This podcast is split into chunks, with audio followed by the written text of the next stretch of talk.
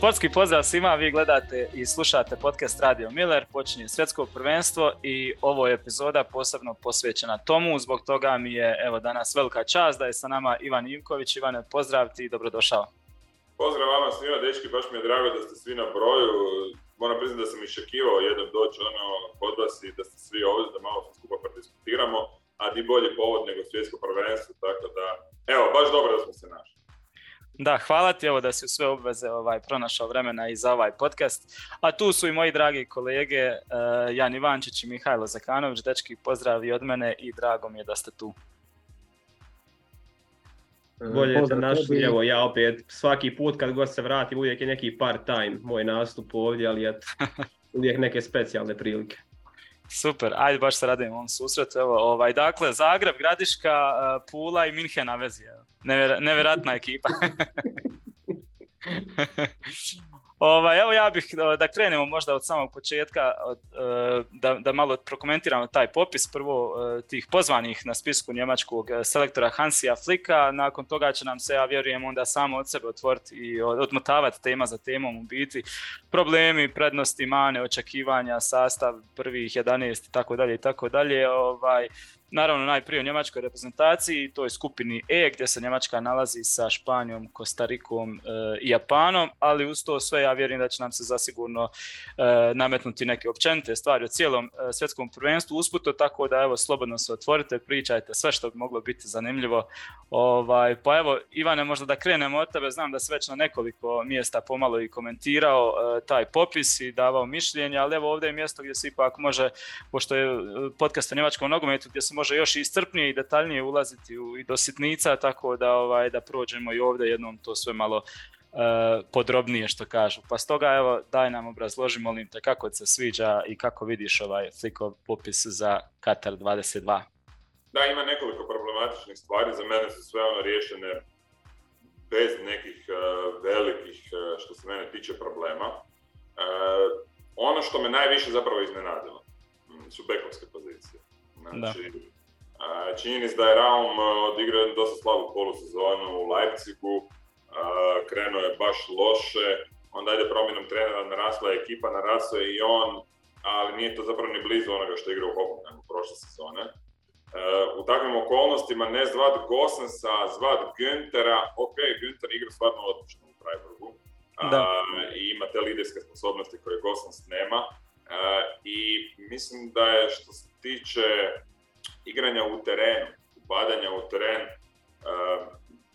bolje od Rauma tri klase, zato što on i Grifo igraju jednu jako, jako zanimljivu dinamiku na toj lijevoj strani i možda se čak nada tu Flik dobiti nešto slično sa, recimo, bilo sa Neom ili nekim drugim. Tako da s te strane Günther daje neku taktičku fleksibilnost koju Gosens ne daje, ali ukupno je dojam, pogotovo nakon zadnjeg Eura gdje je Gosens bio jedan od najboljih, da je možda malo njemu reprezentacija dužna, ali ok, ja razumijem tu odluku. Dosta će toga ovisiti o tome u kako će forme biti Raum, ali igrati bez jednog pravog beka, to jednostavno Njemci neće moći, cijela koncepcija će se raspasti. Jer svi ovi top njemačke momčadi ove sezone, ako gledamo, uz iznimku Leipziga koji je muku mučio s bekovima, zapravo na bekovima imali veliku snagu, čak i Leverkusen sa Frimpongom, Borussia sa Gerberom, Bayern sa Alfonsom Davisom, uopće da ne pričamo o tome koliko on tamo toga daje. Tako da je to taj koncept igre gdje su navikli igrati sa jakim bekom. Sad, onda odmah na drugoj strani novi problemi. Možda čak i veći nego na ljevoj, znači... Definitivno, da. Nije... Mislim... Ja imam tu jednu tezu, mislim da je dosta ispravna. Da sedmi engleski desni bek je bolji od prvog u 28 reprezentacije na ovom svjetskom prvenstvu. Jednostavno se nevjerojatno poklopilo da Englezi imaju desetak stvarno odličnih desnih bekova, a sve druge reprezentacije praktički nijedna. Nije tu Njemačka neki izuzetak, nijako glavno bilo koju reprezentaciju. Znači, Španjolska igra Pavar desnog beka, njega znamo iz Bayerna. On je za mene dobar stoper, odličan desni stoper u formaciji sa 3 i tek solidan back, ništa više od toga. Tako da, Francuska, Španjolska uopće neću pričati, isto niko ne igra. Hrvatska, Juranović, definitivno najlošiji igrač. Srbima, na desnoj strani. Živković krilo igra na desnom, tako da je krilo. Točno. Brazil, Dani Alves 40 godina, ili mrtvi Danilo. Ili Danilo. Mrtvi Danilo ga moram.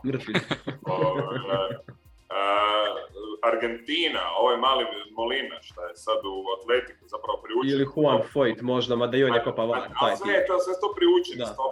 Da. Dakle, mjesto desnog beka je stvarno ono užasno problematično u cijelom današnjem nogometu. I onda njemačka reprezentacija, nažalost, to nije nekakva iznimka. E sad, u kvalifikacijama smo vidjeli jedno 6 različitih varijanti. Ovisno o tome da li se igra sa 3 nazad ili 4 nazad, čak Hoffman igra desnog beka sa 4 nazad. Ja mislim da Hoffman i Raum sa 4 nazad ne mogu igrati taj. Raum u principu zahtijeva da na desnom beku igra pomoćni stoper, neko ala Pavar, da onda on može formirati trojku. I zapravo se igra lažna četvorka sa trojkom u otvaranju, što Raumu jako odgovara, što je Hoffman super radio. Tako igra i Alphonse Davies u Bayernu, to je ta schematizacija. Tako da ako već imaš Rauma, onda na desnoj strani ti u principu mora igrati Tilo Kehrer. Ali onda se jako kockaš sa Raumom. Tilo Kehrer po meni je jako podcijenjen igrač. Mislim da ga ja jedini volim od svih na svijetu. Zato što ono ima jako dobro otvaranje prve linije, čak mi se čini da je uvijek dobro i pozicioniran, rekao da je dosta kompatibilan sa ostatkom monostopera. Tako da ono što ja očekujem vidjeti Tila Kerera kao prvotimca. U nekoj drugoj varijanti bi Günther mogao igrati sa Hoffman. Tako da, bit će tu dosta rotacija, čini mi se, ali ovako kad taktički razmišljam, ima mislivost. I jedno i drugo. Veza je nekako bila najpredvidljivija. Neki igrači koji su možda bi zaslužili biti unutra i koji bi taktički nešto donijeli nisu bili unutra, ali zna se koja je jezgra, to su Kimmich, Goretzka, Gündogan kao neka treća opcija, prva zamjena ili bilo što. Čak mi se sviđa da je Götze pozvan kao neki joker u zadnjih 15-20 minuta, on može mijenjati tempo utakmice, tako da veza je ok i napred manje više sve ok. Mislim, ozljeda Wernera je problematično, to da se zvao mu Koka, sad neki drug, za mene, dragom Bogu, svejedno. Nemaju Njemci tu nekog napadača za kojeg ti imaš već, evo, bacit ćemo njega, pa sad će on nešto donijeti, kad Hrvatska pozove Budimira ili Čolak. To je stvarno slijedno. Pa ako ćemo ovisiti o tome da li će Budimir ili Čolak nešto napraviti, pa di smo mi došli, pa tako i ovo sa Njemačkom. Ono što ostaje velika nepoznanica za mene je Fulkrug, ali taktički govoreći, mislim da Njemci moraju prelomiti na jedne stvari, to je ono što sam već rekao u gegenpressingu i zvuči blasfemično, ali ne bojim se to ponoviti. Jednostavno, ako hoćeš da se razmaša Musiala, a to smo vidjeli u Bayernu, onda Thomas Müller ne može igrati. I ono što znamo u prošlosti, da Thomas Müller ne može igrati sa lažnom devetkom, mislim da bi Njemcima to bilo najbolje bilo da je ta lažna devetka ili Havertz ili Gnabri. Nijedan i drugi mi se nisu baš nešto jako svidjeli kad se igrali lažnom devetkom. Havertz je možda malo više. Ali mislim da će to biti Gnabri, koji, ne znam, nema taj firminovski gen u sebi da bi mogao igrati lažnu devetku, ali u nedostatku boljih opcija, što je tu je. Ali u svakom slučaju, gledajući formu, gledajući sve ostalo, ono gdje bi Njemci trebali zapravo dobivati utakmice je taj trolist koji u zadnje vrijeme u Bayernu igra super, znači Sané, Gnabri i Musiala, koji ono imaju forcu za dobiti svaku utakmicu, a to onda nema mjesta Thomasa Müllera. Ne znam da se slažete sa mnom. Ja se apsolutno slažem. I neki dan kad sam na ofenzivi bio sam isto stavio u postavu Musialu, a ne Müllera, zato što i Bayern ove sezone kada se Müller povrijedio, ovo je ružno se reći, mene srce boli što ja to kažem, ali prosto su bolje počeli igrati. Igra je počela biti brža, bolja, prodornija, sve mnogo lakše je išlo, pogotovo sam Musialu na toj poziciji. Tako da i ja sad je apsolutno slažem, iako vidim neku varijantu da će Müller možda biti to neko zamišljeno desno krilo ili polu špica, da Musiala bude tu negdje uz njega, ili da Müller bude desetka, Musiala krilo što može pokriti, ali opet ja sad im apsolutno slažem. Da, mislim to će biti užasno teška odluka, jer znamo što je Thomas Müller hijerarhijski u Njemačkoj i svaki Bayernovac drži jednu liniju. Neuer kao kapetan drži obrnu, Kimmich kao zamjenski kapetan drži vezni red i Müller kao zamjenski kapetan drži napad. I sad ti moraš malo tu preokrenuti hijerarhiju. To zapravo mora biti odluka koju sam Thomas Müller bi trebao donijeti. Reći, gledajte, Bayern igra fenomenalno bez mene i stvarno su igrali fenomenalno. Musiala je ono čovjek koji može rješavati utakmice, koji ima apsolutno sve. Koji bi mogao biti igrač prvenstva. Definitivno, da. Znate šta sam ja mislio? Ovo sve, koliko se njemu, 6-1 mislim da se vuče njemu već ta ozljeda i to. Da. Već sam pomislio, ok, možda će se vući, još neće biti spreman 100%, pa će sam od sebe se odgovor dati. Ok, Flik će mu kad nisi spreman, jednostavno tu si na klupi i to je to. Međutim, danas su i oni Rüdiger odradili full trening i prošlo je sve u najboljem redu, tako da i kako je on izjavio da je totalno spreman, tako da sad se tu malo neke stvari, ali ne znam.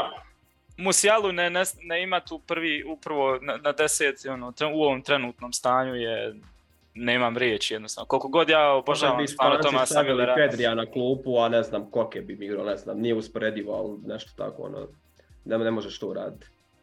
Da. Tako da, najvažnija stvar što možeš napraviti je prepisati taj, upravo što je Ivan rekao, iz Bayerna ove neke stvari, jer to ti je dio momčad koji je u najboljoj formi. A mislim, 5 igrača igra iz Bayerna napred, znači Kimmich i Goretzka će igrati tandem šestica, sumnjam da će se to mijenjati. Mislim da će Flick krenuti sa nekom propušenom 4-2-3-1 varijantom, nešto 4-2-1, i onda tu igra petorica Bayernovaca. Mislim, nema ko drugi, ne? Tako da zapravo Bayernov recept je ono što Njemačka treba kopirati i što su osobno napravili 2014. kad su bili svjetski prvaci. Da, 7 igrača Bayernov broj postavi, tako da. Točno to i sve je bilo copy-paste. Da, s tim da, ne znam, zadnje vrijeme se dosta govori šta s Gündoganom, da li ipak njemu dati prednost sa Kimmichom umjesto Goretzke, onda to i to se...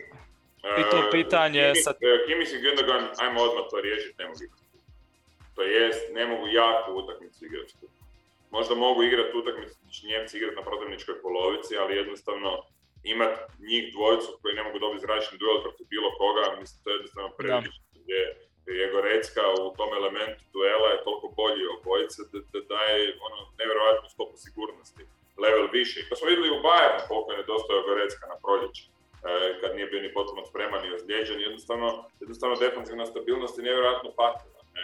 I sad, jedina varijanta je da se nagovori Kimmicha da igra ovo što igra u zadnjoj utakmici protiv Schalke, tog nekog pomoćnog, zapravo desnog beka, zapravo desnog veznjaka, i onda se patologija terena... Ili kao Neuer što igrao isto desnog beka, isto prošlom. Točno. Sad, da li se to s njim može iskomunicirati, da li on to želi, da li to uopće treba napraviti, ali to je opet sa Günterom varijant. To opet nije moguće napraviti sa Raumom. Sa Raumom. Ali evo, zašto je igrao isto protiv Schalkea na toj strani? Mislim da je Nagelsmann imao drugih isto. Nije da je on bio jedina preostala opcija. Ja mislim da je zato što je Mazraoui bio povrijeđen, da Lik nije bio potpuno spreman, pa onda... Anišić. A ne, znaš o čemu ti se radilo? Radite se o tome da ako tebi Luka Hernandez igra na lijevoj strani, to ne može probiti mene. I općenito napadački je više lijevi stoper nego lijevi bek, ti moraš dobiti dodatnu kreativnu varijantu desno i moraš dobiti čovjeka više u sredini terena. I onda je zapravo Kimmich, i to je zapravo super funkcioniralo. Kimmich je baš bio tu dobra opcija, tako da, ali kažem opet, to je znači ta odluka je posljedica toga da ti igra Luka Hernandez, a ne Alfontex. I plus ove povrede koje smo već rekli, Mazraoui i Dalisi. Plus, tako je, mislim Mazraoui isto to može, samo očito nije bio potpuno spreman. Pa tek je neki dan počeo trenirati sa reprezentacijom, tako da još upitnik na njemu, da li će početi sa Kanadom. No, iako Mazraoui je jedno meni od najpozitivnijih iznenađenja čovjeka, baš što se ovaj Pavar žali. Pa Mazraoui bolje od njega za klasu na toj desnoj strani. Ja ću čak reći, onaj drugi gol protiv Barcelone koji je Bayern dao je Mazrauijeva, možemo reći, akcija. Ono da je bio Pavar, vratio bi loptu nazad, no jer dok je Mazraoui tačno kroz liniju Kimmich, ovaj Musiala Sanéu i to je gol. Dok bi Pavar vjerovatno krenuo, bi se lopta Neueru i ništa od toga. Da, tako da Njemci imaju dosta problema, ali dobra vijest za Njemačku je zapravo za sve reprezentacije imaju jako puno problema. Evo ja kad sam malo secirao. Definitivno. 10 najvećih favorita, kod svakog uočavam nešto što se zove red flag, ne? Znači nešto što vuče na alarm, nešto što vuče na skoro pa nerješivu situaciju, plus Njemci imaju, baš sam išao reprezentaciju po reprezentaciju i čak bih rekao da ono što je dobra stvar, da od ovih zvijezdanih igrača koji se očekuje da daju najviše i da vuku, mislim da su Njemački u najboljoj formi. Evo, ne mogu naći Pandana, mislim Gnabri je ulovio formu. Kimmich tako i tako, Goretzka je ulovio jako dobru formu. Zule u Borussiji, iako on igraju loše, ali praktički je najbolji igrač. Rüdiger u Realu sasvim u redu, ništa, sve u redu. Gündogan u Cityu odlično. Sané oporavio se, igra opet odlično. Günther fenomenalno. Raum jedini mali. Musiala ne treba komentarisati. Musiala nećemo ni komentirati, to smo već sve rekli. Znači jedina dva mala minusa su Schlotterbeck i Raum. Znači jedina dva, svi drugi igrači top forma. Tako da tu Njemci imaju užasno jakadu. Da toliko igrača dolazi ono, baš da su na top. Da, pa jes kad skontamo sad na prvu kad prođeš sve druge reprezentacije, tačno ne znam zašto bi se uhvatio da ima neka reprezentacija da možeš reći da je toliko igrača ono baš top da koji će biti u prvih 11. Tako da samo mene malo brinu isto neke stvari, ta Flikovo što smo i u Bayernu gledali, ti štoperi koliko visoko idu gore i čak je i Oman napravio par tih kontri, ok, ta utakmica nije baš neka reprezentativna jer je igralo i šareni sastav ali sjećamo se i u Bayernu kako je bilo kad Davisa nema, ako su štoper tako visoko gore kako jesu, nema tu kontru ko više zaustaviti i dolazi do tog problema. Nekako vjerujem da će dosta reprezentacija na ovakvom turniru više malo se okrenuti takvim pokušajima nego da će ići otvoreno nešto, ne znam. Pa da, ali nemaju Njemci što drugo, ne? Jednostavno, mislim, turbo rizik i igra koja se tu može igrati. Vidio sam da je dosta i novinara i ovako bivših igrača i šta znam nekih stručnjaka u njemačkim medijima potegnulo pitanje sa tri štopera, upravo što si ti govorio u gegenpressingu u posljednjem, ako se ne varam. Mislim, čisto sumnja da će se Flick na to odlučiti, ali ima smisla o tome razgovarati i... To je opcija B, vidjeli smo to i u kvalifikacijama, vidjeli smo to i u Ligi nacija, nije to nešto što Njemci nikad nisu igrali i nije to nešto što ne znaju igrati.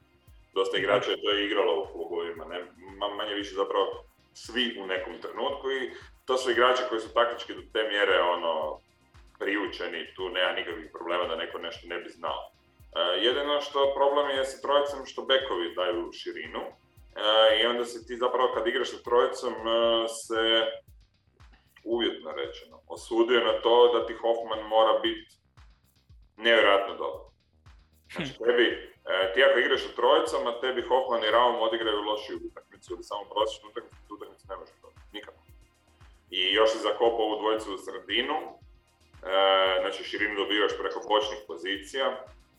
Znači to je baš riskantno da si stavio toliko uloga na dva igrača koji, kad gledaš, nije baš da su ti najbolji igrači.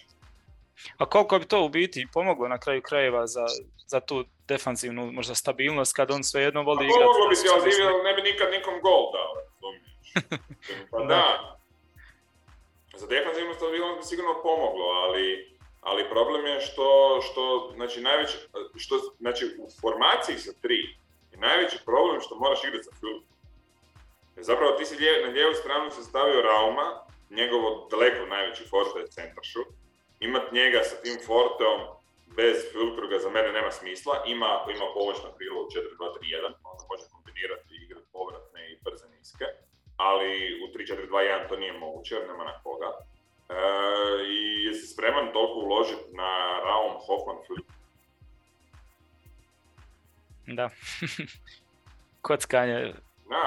Preveliko je. Mislim, nije mu lako, ne? Ne znam, šta vi mislite o formaciji sa 3? Ja iskreno nisam, tačnije do Tuhela i Čelazija, uvijek sam govorio ko osvoji Ligu šampiona s tom formacijom i onda ću početi poštovati. Tek nakon toga sam malo i ja počeo razmišljati zašto to Bayern ne bi probao, no međutim, meni se nekako kreativnost gubi u toj formaciji, nekako mi nije fit da Njemačka igra to. Prosto ja sam navikao na 4-2-3-1 i vidjeli smo u Bayernu da je Flick to probao. Onda kad se Davis povrijedio, kad se Kimmich povrijedio, protiv Leverkusena, tamo pred kraj sezone i nije to izgledalo. To je bilo prinudno. Zato što je Pavar Koman igrao ljevog wingbacka. Da, to je i prošle sezone isto bila stvar, što bio je ok u nekim utakmicama, vidjelo se da to nije, da ne može proći. Tako da ja nisam prosto fan te formacije, iako što si rekao sam, igrači Bayerna su toliko polivalentni da to mogu pokriti, ali opet. ali opet nekako znamo gdje je Flick bio najbolji kada je uvijek koristio jedno te isto, kada je to ispraktikovao, tako da nekako ja se više držim od tradicionala. Pa da, zato što, mislim, moj argument za 4-2-3-1 je zato što i Sané i Gnabri vole širinu. Da. I onda je glupo njima uzeti tu širinu. Ne? Iako je Sané lani igrao u toj formaciji s 3 nazad u sredini kao tu neku polu desetku, bio ok, ali sam sam rekao, da to ali ono... On to može zato što je tehnički jako darovit i zato što ima jako dobar udarac, pa onda se uvijek može primiti loptu u sredinu i zabiti koji gol sa 20 metara, ali u principu njegove... Bolje da to radi s krila. Žrtvuješ neke njegove druge stvari, sad se slažem. Točno. Mislim, oni su igrači koji vole na malo širem prostoru u širini napadati braniča i to su vidjeli u Bayernu zadnjih par utakmica stvarno rade jako dobro, plus jako su dobri u brzoj kombinatorici sa bekom, što isto dolazi iz širine, a ne iz uskog unutrašnjeg prostora. Tako da mislim, ono to izgubiti na račun toga da daš dodatne ono uvjete Hoffmanu i Raumu. Tako da. Da čujem vas, što vi mislite, Nikola i ja ne o toj formaciji, ja ne podržavam. Ja sam uvijek bio fan formacije 4-2-3-1 jer je i Bayern osvojio Ligu prvaka 2020. Po tom formacijom Jupp je 2013. osvojio isto sa 4-2-3-1 formacijom i 2014. Njemačko osvojila svjetsko sa tom formacijom 4-2-3-1, iako se slažem da Sané i Gnabri gube neke svoje prednosti, ali ne znam, vidjet ćemo, sve na Hansjiju. Ba da, pa mislim par puta on što je to i kada je morao igrati kao što ste rekli, mislim da se to njemu ne sviđa i da on to samo prinudno i čisto da proba. Ima jedna velika prednost, 3 pozadnje. Da otvaranje. Otvaranje prve linije. Znači, to je stvarno puno. Jer ti kad gledaš Zule, njegova prirodna pozicija je desni stoper u 3. Schlotterbeck, prirodna pozicija je ljevi stoper u 3. Rüdiger isto voli igrati ljevog stopera što igra u Chelsea sa 3. Maestralno igrao. Jel' tako? Ne. Da. Malo je onda pitanje ko bi igrao centralnog stopera. Nisam baš siguran ko. Tu ti fali gospodin Mats Hummels što sam joj neki dan raspravu sa Nikom na ofenzivi isto kada sam rekao i mali rent ima o tome zašto Hummels nije pozvan, ali eto. Gladbach je rekao zašto ne. Hummelsom se meni čini da je najveći taj što ta slačionica ne može izdržati njegove ego. Pa, vjerovatno. Da. Mislim, vjerojatno bi ti morao to igrati sa Günterom, koji zna igrati tog središnjeg i koji je onako dovoljno i polivalentan i pametan. Rekao bi da je ono među najinteligentnim nogometašima koji postoje zbog toga i te mjere polivalentan. Sigurno je opcija u nekim varijantama, ako baš protiv nekog određenog protivnika to jako taktički odgovara, ali mislim kao što su i dečki rekli, ono najveći njemački aduti su uvijek bili u 4-2-3-1 i taj doppelzek sa Kimmichom i Goreckom, to je njima prirodno, oni to znaju igrati i ovi na širokom prostoru bolji nego na uskom. I Musiala gdje on igra tu prirodnu desniku koja je zapravo 3-4-2-1 nema, nego se igra neka doppel osmica glupa. Koja njemu neće leći, to već znam. Njega se u principu za 3 povlačilo iza na nešto između 6 i 8 dok se on kupio. Protiv Holandije, da, u martu kad se, iako on tu bio ok, ali opet... A ne, jednostavno onda je on predaleko od gola, onda mora vući tu loptu i ne snalazi se. Baš vidim puno problema koje mogu iskrsniti s te formacije s 3. Jedini plus vidim da Njemačka ima stvarno te stopere koji su odlični u iznošenju lopte po svojoj dijagonali. Mislim, Zule prvi, koji stvarno može potegnuti 50-60 metara i svakoj obrani na taj način napraviti probleme. Šlotterbeck. Kao Atletico onda kad je napravio onaj fenomenalni dribling, kad ih je prošlo sve dobro. Tu je Zule stvarno fenomenalno. I čak mislim da će u nekim utakmicama koji u Borusiji, sad u zadnje vrijeme on igra desno počet. To sam ja nekih dan isto rekao i stavio ga u tu formaciju, tako da nekako, i on je čak i u Bayernu, ljudi zaboravili, on je onda u Bayernu protiv Lazija odigrao bolje nego Pavar bilo koju utakmicu s te sezone, tako da... Ne, Zule u ovoj obrani Borusije, koja je pogotovo zadnje 3-4 utakmice odigrala kriminalno, on je jedina svjetla točka. Mislim, Hummels se tu definitivno nije kupio ništa dodatnih bodova za svjetsko prvenstvo. Mislim, Hummels bi vjerojatno bio najbolji igrač na svijetu da se nogomet igra bez trčanja, ali nažalost ljudi trče. A gledaj, njemu su koljena toliko propala da njegov prvi korak je u principu u rangu mog prvog koraka. Znači, on da se pokrene, to treba zemlja se okrene po svojoj osi, jedan po dva. Tako da, Hummels, mislim, ja sam ono, bio najveći obožavatelj Maca Hummelsa kroz njegovu karijeru, ali jednostavno propala sam godina. Tu nemamo što dodati ili oduzeti, ne. A ovi drugi su dinamit, mislim, Zule je dinamit, Rüdiger je dinamit, Schlotterbeck, iako je malo pao u formi, to me zabrinjava, moram biti iskren. Ali ja mislim da će biti sigurniji sa Rüdigerom, recimo, i sad u drugačijem okruženju. Borussia je kompletno se loše timski branila, ali mislim da ako Njemačka tu bude dobro stajala kao momčad, što se tiče obrambenog dijela, mislim da neće biti problema tu. Mada mislim, možemo očekivati... Dobro, to je visoke linije, jer što Njemačka ima stvarno... Rüdiger je praktički najbrži igrač na svijetu. Znači, ono na mjerenjima, ono in-game, ono brzina. Rüdiger u principu možda 2-3 brža igrača ima u Europi. Tako da on preferira igrati na širokom prostoru, jer onako niko ne može pretrčati. Schlotterbeck bi trebao igrati dovoljno inteligentno, da to što je malo sporije nema veze, a Zule je zapravo nevjerojatno deceptivno brz. To je ono njegova kvaliteta koja se jako zanemaruje. Pa je onda stigao Douglas Costa u utakmici Brazila Njemačke na prijateljskoj utakmici, sjećate prije 4 godine. Douglas Costa u prajmu tad, znači još nije propao u šprintu, Sule njega lagano stiže i pokriva, tako da. Mislim, on je malo izgubio, bio na brzini sa deblju, da je 15 kila tamo, ono je ozljetljao, koji sad je opet ono došao ovog u relativno dobru fizičku spremu. Tako da i taj element, i Njemci imaju baš ono jako dobre šprintere pozadi, mislim i Raum isto dobar igrač. Zapravo im omogućava da igraju na širokom prostoru. Tako da ono, kad ja sve to gledam, da, ima tu problema. Mislim, za mene je najveći problem zapravo je da je devetka. Mislim, Werner kakav god da je barem neka devetka. A Fulkrug kad praktično nema nastup za reprezentaciju, bi sad trebao biti rješenje za neke probleme. I on ti više backup opcija da uđe za njih 15 minuta pa da napravi haos ako se juri rezultat ili nešto tako. Da, to će vjerojatno biti tako. Mislim, gotovo sigurno će se igrati sa lažnom devetkom. Havertz. Havertz ili Gnabri. Mislim, meni se sviđa pozivanjem u kota, moram reći. Jer on je stvarno igrač kojeg možeš ubaciti 10 minuta pred kraju utakmice i da te donese nešto. Evo, moram što radi. On ima nos. Ima nos za gol, definitivno. Ne znam, po meni je... Da, rekao si da je Tilo Kehrer, slažem se što se tiče desnog beka, da je bila najbolja opcija, sasvim sigurno, da je Raum na lijevoj strani, ali i dalje meni ostaje ipak desni bek najveći problem nekako. Gore, vjerujem da će Havertz... Znači, samo Englezi imaju desni bek. Znači, ono, Englezi i Marokanci, to su jedini reprezentacije imaju desni bek, niko drugih nema. Imamo Tarika Lamtija koji ode iz Engleske za Ganu, pošto ne bi u Engleskoj nikada ono stigao na tu poziciju za 10 godina, vjerovatno, tako da. Ja.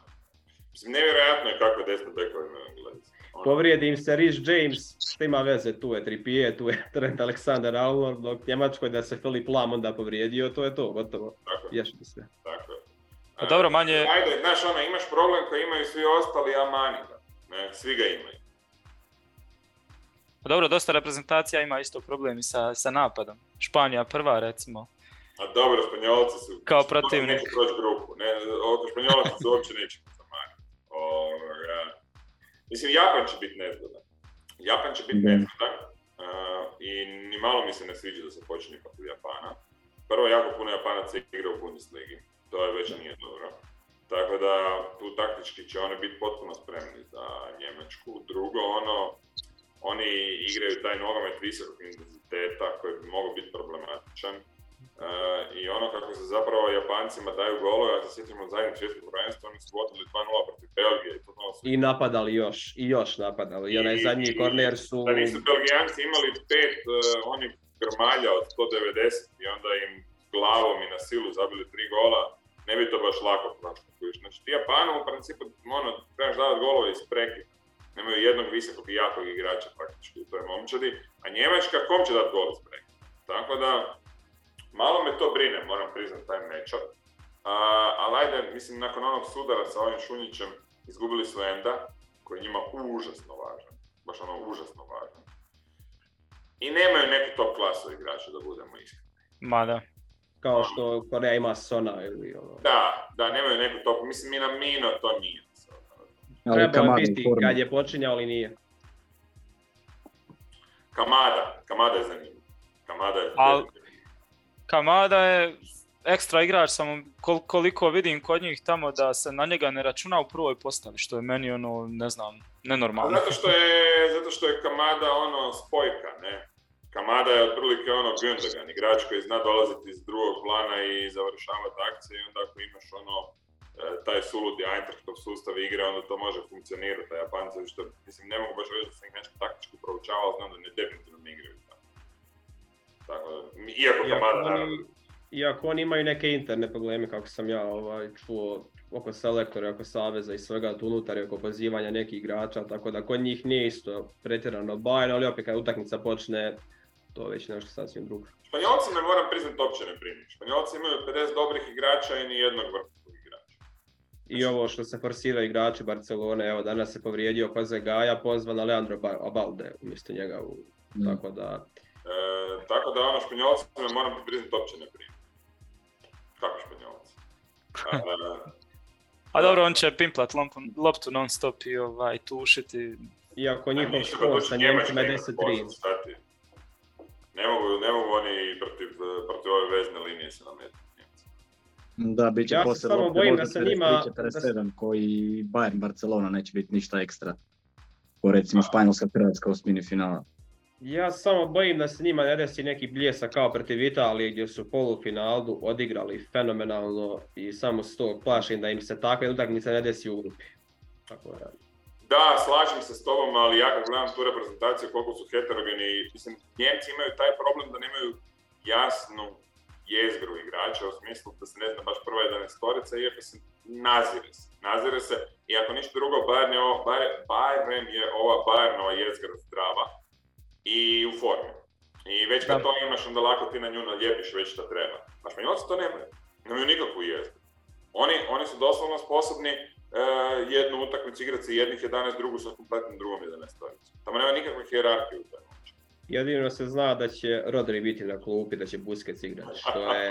što nije dobro. Ja sam fan Busquetsa, čuo, sjetio u svojoj emisiji na Inkubatoru kada je gostovao Samir, koliko on genijalan igrač, sve to stoji.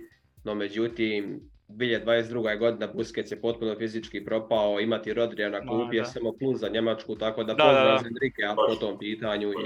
Da. Mada ja moram priznati da se Japana isto ne plašim. Plašim ga se jedino što je prva utakmica, jer kad otvaraš to još već ono...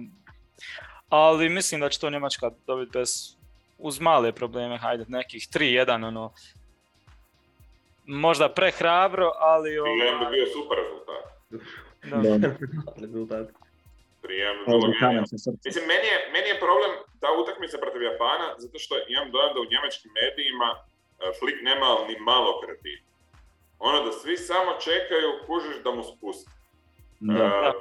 Mislim, on se sigurno nije pomogao ovim partijama u Ligi Nacija, ono porazom protiv Mađara i sličnim stvarima. Ali gle, Njemci jesu bili najuvjerljivija momčad u kvalifikacijama.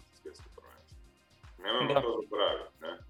Znači, 9 pobjeda protiv Makedonije, vrlo nesretan poraz. To je svaki put, oni kvalifikaciju uvijek odrade dobro. Faktički, pred prošlo svjetsko prvenstvo su odradili kvalifikacije sa B timom i osvoje Kup Konfederacija sa B timom, tako da... Točno. Ali to isto nije nebitno, ne? Da ono imaš neku razinu u kojoj se možeš pouzdati.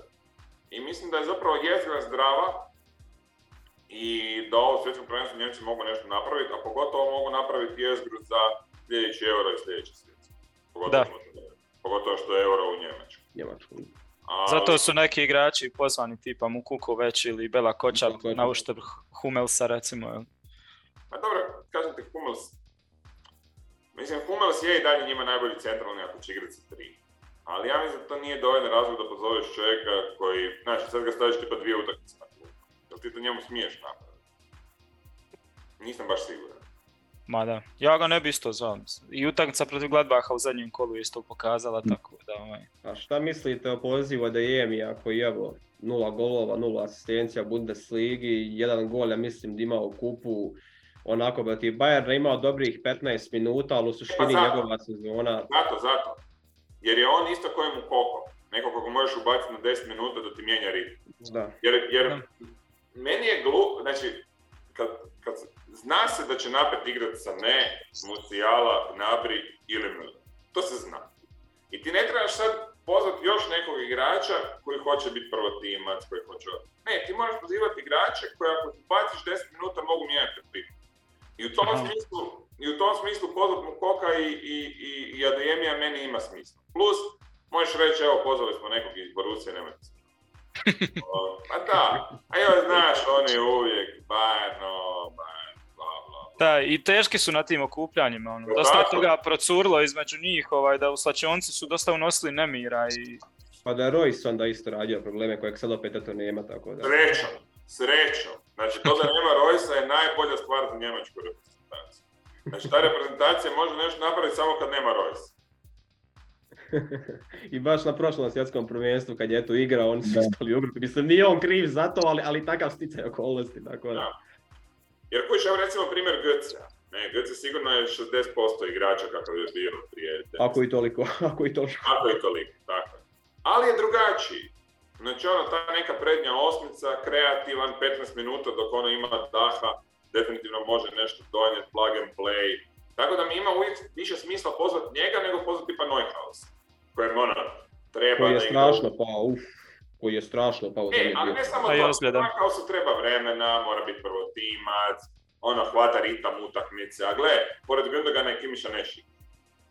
Ali neće on biti ono što sam ja mislio da će biti nakon one prve sezone kad ima oko 10 asistencija u ligi, tako da neće on taj plafon dostići. Nažalost. A zato ga je bar nije uzeti. Da.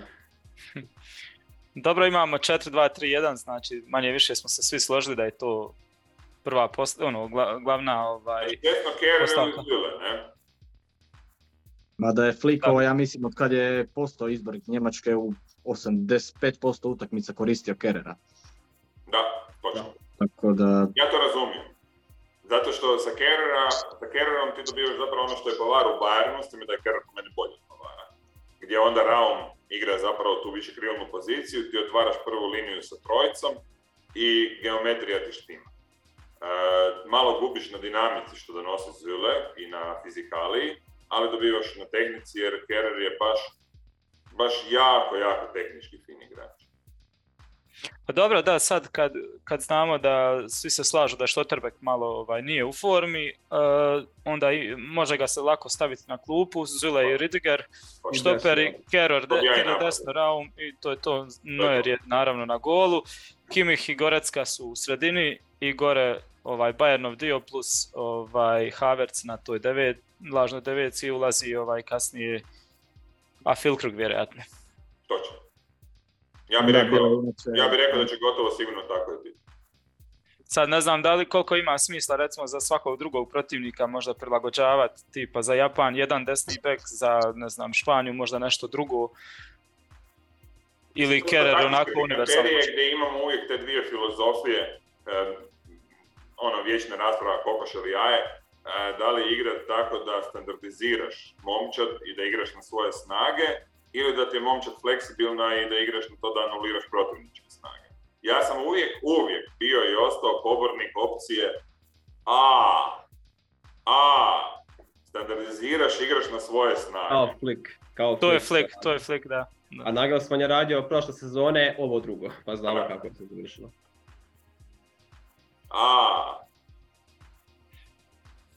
To je Flik definitivno, tako će biti, mislim da on neće sekundice prilagodbe napraviti.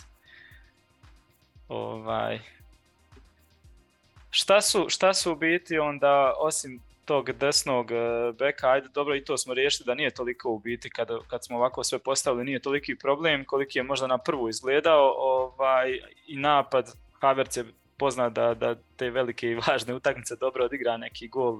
Izničak stvori i zabije, šta se može još možda podcrtati kao neki problem trenutno ove reprezentacije? Šta mislite? Hoće li kliknut kao ekipa, da ima li te šanse da se razvije dobra kemija na ovom turniru među njima? Ja, da nemaju oni tih problema, pa još dugo oni se igraju skupa. Da, a i Flik je poznat po tome da kod njega tim i ovi što su na klupi, što nemaju minuta, nekako on to dobro hendla, nema velikih pobuna kao što je znalo biti, ne znam, kod nekih drugih trenera, na neki način on to uspijeva. Zato što on ima mirnu energiju, to je jako dobro. To je jako. I on zna pristupiti igračima, što je Kimmich pričao, da je on kada je došao protiv Olimpijakosa prije debija odmah sa svima stvorio odnos, lako je prišao sa natorima tad Boatengu, Milleru i Neueru i onda sa svima to već lagano, ali to je sve iskustvo koje već imao kao asistent reprezentacije. On ima dobar mentalitet za tu reprezentaciju. Ono što je za ovu reprezentaciju još dodatno dobro je da ima ta i uvijek reprezentacija Njemačka bila dobra kad je to bilo dobro, da ima ta zdrava Bayernova baza na kojoj se onda može nadograditi sve ovo ostalo. I to je reprezentacija koja već sad relativno dugo igra skup.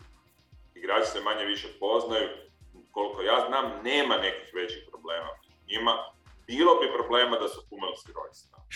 Znači, definitivno. Znači, njih dvojica su sjeme, lagane sole. Oni sole, razumiješ?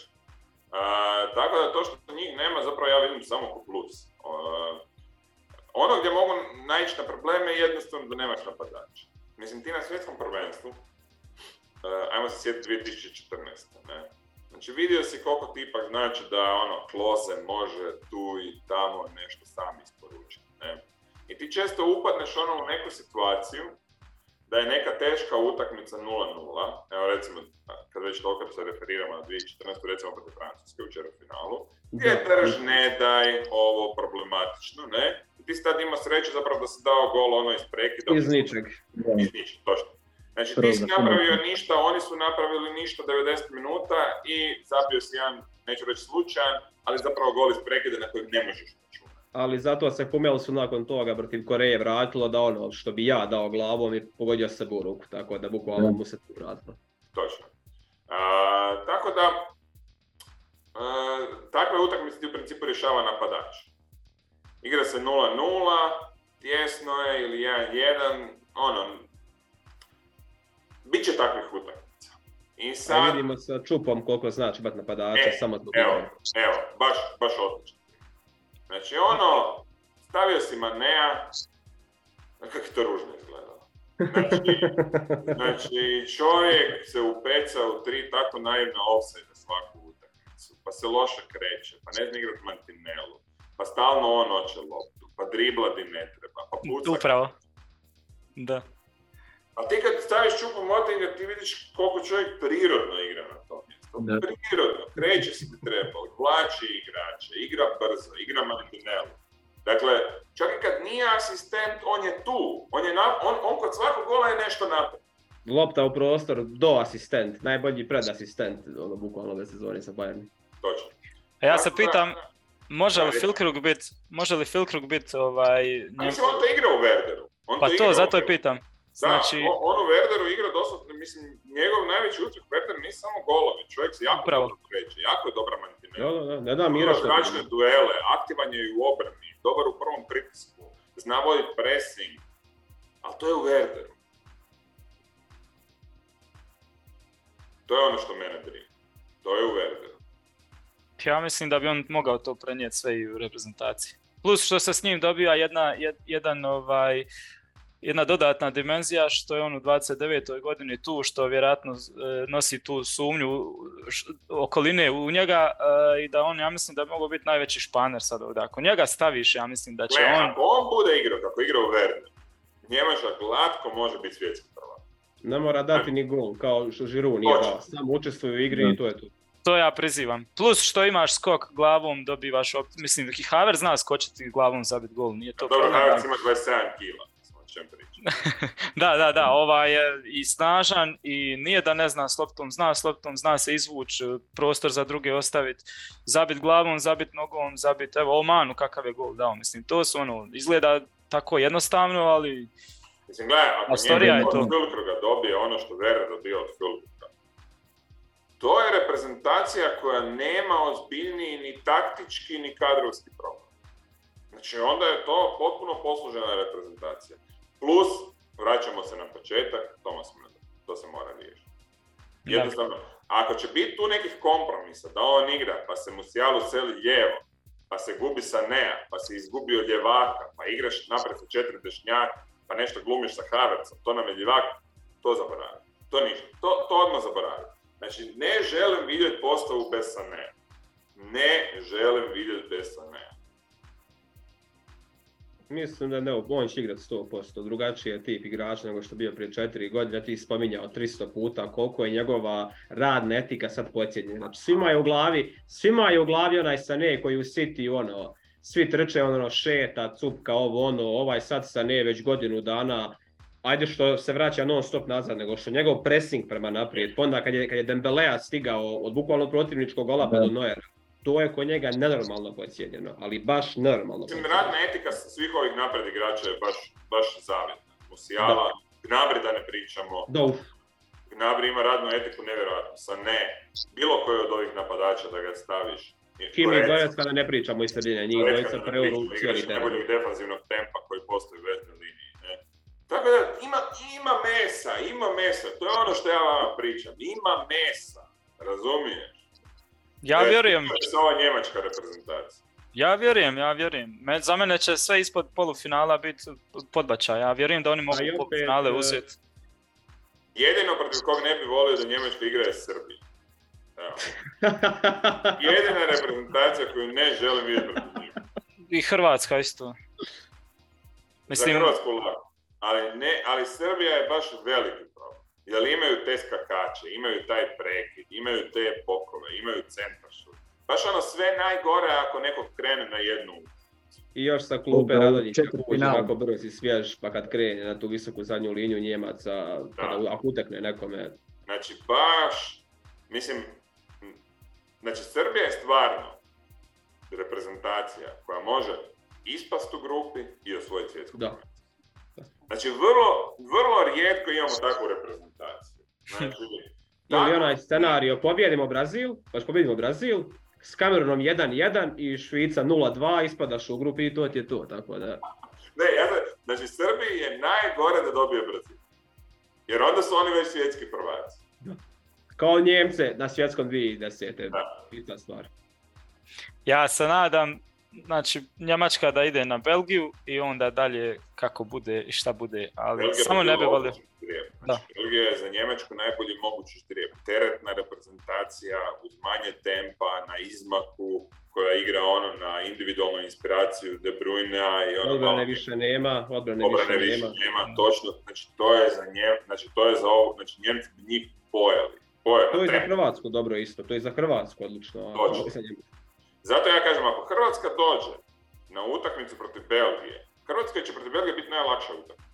To je najbolji matchup za Hrvatsku. Hrvatska je najgori Maroko. Divljaci, ne zna se, tuku, glumataju, ležaće ako treba. To je Hrvatskoj Jer ako se ta utakmica pretvori u tuču i leža, a mogla bi, znači to je najgore. Treba vidjeti ko će biti sudac, ako nije sudac iz Europe. I protiv Kanade, efekat Milan Borjan, znamo zbog čega. Dobro, Kanada se precjenjuje. Oni još moraju malo... Oni su taktički jako nezrela reprezentacija. Hrvatska kad igra protiv taktički nezrele reprezentacije, to su 2 gola iz prekida i piši kući. Kao protiv Nigerije. To će vidjeti ovo. Ajmo, dečki. Dobro, kanadski selektor je meni zanimljiv sa svojim varijacijama, samo što zna neka totalno promašiti. U napad listiran, tako da li će on igrati kod njih neko krilo ili šta već. Iako moram priznat da sam ove Kanađane sad ovu prijateljsku protiv Japana uopće nisu izgledali loše. A Japan je izgledao loše. Da. To ti ja kažem. Se gubila isto sa 2-1, tako da. Japan je baš izgledao loše. Herman je jako zanimljiv, on je taktički poprilično ovako lud u nekim utakmicama. Samo što zna nekad promašiti, nekad mu ne prođe neka luda ideja. Slično kao što su zezali sad nedavno ovog bivšeg trenera Nürnberga, ovog mladog, da je izmislio lažnu desetku. Tako i ovaj zna svašta pokušat pa mu negdje prođe, negdje, ali jako studiozan trener. Nešto sam o njemu dosta pratio i... Tako da Ne znam, evo šta imamo još što se tiče njemačke reprezentacije općenito. Ajmo samo dati prognozu, ne? Mislim, da ćemo malo šlagvorta pa recite šta vi mislite o tome. Znači, Njemci su postepeno na kladionicama gubili šanse. I zapravo, otkad pratim analitiku i kladionice, ova njemačka reprezentacija sa najmanje šansama na nekom velikom natjecanju. Znači, pali su čak na tečaj, tu negdje su na 13-14, dakle 7-8%, što je za Njemce skandalozno malo. što je vjerojatno posljedica sad ovih loših igara u Ligi nacija plus teškog ždrijeba. Znači Njemačka ima relativno tešku grupu, križa se sa teškom grupom i onda u četvrtfinalu opet dolazi neko težak. Tako da put daleko neće biti džabe, što bi se reklo. Dok recimo Brazilija, mislim zanimljivo je kako su kladionice reagirale, da sad što se više bliži svjetskom prvenstvu, to Brazilija i Argentina postaju izrazitiji favoriti, a svi Europljani padaju. To je čak dosta značajno. A najviše su, viš kako kladionice nisu glupe, pali Belgijanici. I to je potpuno po meni opravdano. Jer Belgijanci su baš dosta slabi što se mene tiče. I ne slavi samo... pomeni od Srbije, pomeni od Srbije slabi pomeni, tako da. Točno. Iako mi nemamo De Bruyne, ali... Točno, Belgijanci su slabi od Srbije, slažem se. Tako da... možda je to čak dobro. Mislim, njemački mediji nisu takvi da to predstavljaju na taj način. Naravno, letvica u Njemačkoj uvijek takva da polufinale ili ko da nisi ni došao. Takva je povijest. Ne? Njemci imaju najviše polufinala na svjetskim prvenstvima, tako da je logično da je to postavljeno kao letvica. Ono što mene najviše brine, ovi taktički problemi koji što smo ih malo secirali su relativno mali u odnosu na druge što se mene tiče reprezentacije. Ždrijeb je najviše brine. Relativno teška grupa sa Španjolcima i Japanom, iako je ovo što sam vidio od Japana je katastrofa od Kanade, tako da možda me to i neopravdano brine. I onda dođeš na Belgiju ili Hrvatsku i to je baš nagaznanje. To je baš jedni i drugi. To je ono što me brine. I onda četiri finale opet neko jak, možda čak i Englezija. Ako ti prvi u skupini je vrlo vjerojatno Brazil. Da. A ako si drugi Portugal ili Srbija eventualno. Znači baš katastrofa od prije. Portugal je bio dobar fit. Portugal i zbog ovog svega s Ronaldom i Fernando i Santos napekati. Ne, Portugal odmah, daj ih odmah. Ma Portugal neće Kakav Portugal? Misliš da neće, dobro. Ma mislim ok, broće grupu na silu, ali ne, nemaju oni. Kod njih mene brine, što sam mi skoro komentarisao, kod njih pola igrača ne igra kao u klubu. Joao Cancelo prezentaciju Portugala, najgori igrač odbrani. Ma ne, njihov problem je taj izbornik i ta hijerarhija koja ništa ne valja i... Da. Bernardo Silva i Bruno ne mogu skupa nikako. Mislim, tehnički bi mogli, ali non stop sudaraju se, non stop na istom polju. Znači, bukvalno ako on pomjeri Silvu na krilo, opet njih dvojica se gube u tome, tako da... Zaista je hrvatno. Točno. Zato velim, mene Portugal ne brine. Ali ovo je ždrijeb, ti prvo moraš Mislim, Belgija je odličan matchup za Njemačku, kao što smo rekli, ali problem Belgije je što tebe fakat De Bruyne samo. Mislim, De Bruyne je do te mjere dobar da svakog može sam. To što viđe u Premier Ligi. Ko je njima prvi napadač sad za ovo prvenstvo? A mrtvi Bačuaj. Dalu kako se opet povrijedio pred prvenstvo. Azar je nešto izjavio kao da će, mislim, Azar je pred Euro 2016 igrao katastrofa u Chelsea, na Euru se opet ukazao, no međutim ja mislim da sad kod ovih svih povreda moguće da odigra dobro, ali ne na onom nivou kao prije 4 godine, ali opet znamo, pred ta Euro nije ništa igrao, dođe Euro, Azar ponovo proigra, tako da ima Šinjaga tu, ali ovo sve drugo, Thomas mu nije da li će igrati ili povrijeđen i on istrani na nivou. Tilemans, Witzel, da li će igrati isti i on je opasno propao. Lijevo nemaš nikog, Karasko isto propao, tako da... Da, u stoperi tek, čak i da Neuer, mislim da nije pozvan na prvenstvo. Ali Belgija je opasna zato što ima možda najbolji golmana na svijetu, možda najbolji igrač. I to, da. Ti kad imaš praktički najbolji igrača na svijetu i najbolji golmana na svijetu, ti si jako opasan. Da. Jer pazi, da Bayernovi igrači protiv golmana imaju opasne susrete kao sa Navasom. Znaš, daj Njemačke De Bruyne, a? Ne bi bilo loše. Lineker je rekao isto da je Lewandowski Njemac, da bi Njemačka bez problema osvojila svjetsko prvenstvo. A da, bez problema je malo pretežak. Mislim, pa i Čupomotiv bi bio dosta. Mi prizivamo Fulkruga da bude taj pravo iznenađenje. Tako da kažem, ja mislim da reprezentacija može puno i da će moći puno u budućnosti, najviše me brine ždrijeb. To je baš bad luck. Osim ako se ne dese neka čuda kao na prošlom svjetskom prvenstvu pa da ispadnu svi rano, ali to if.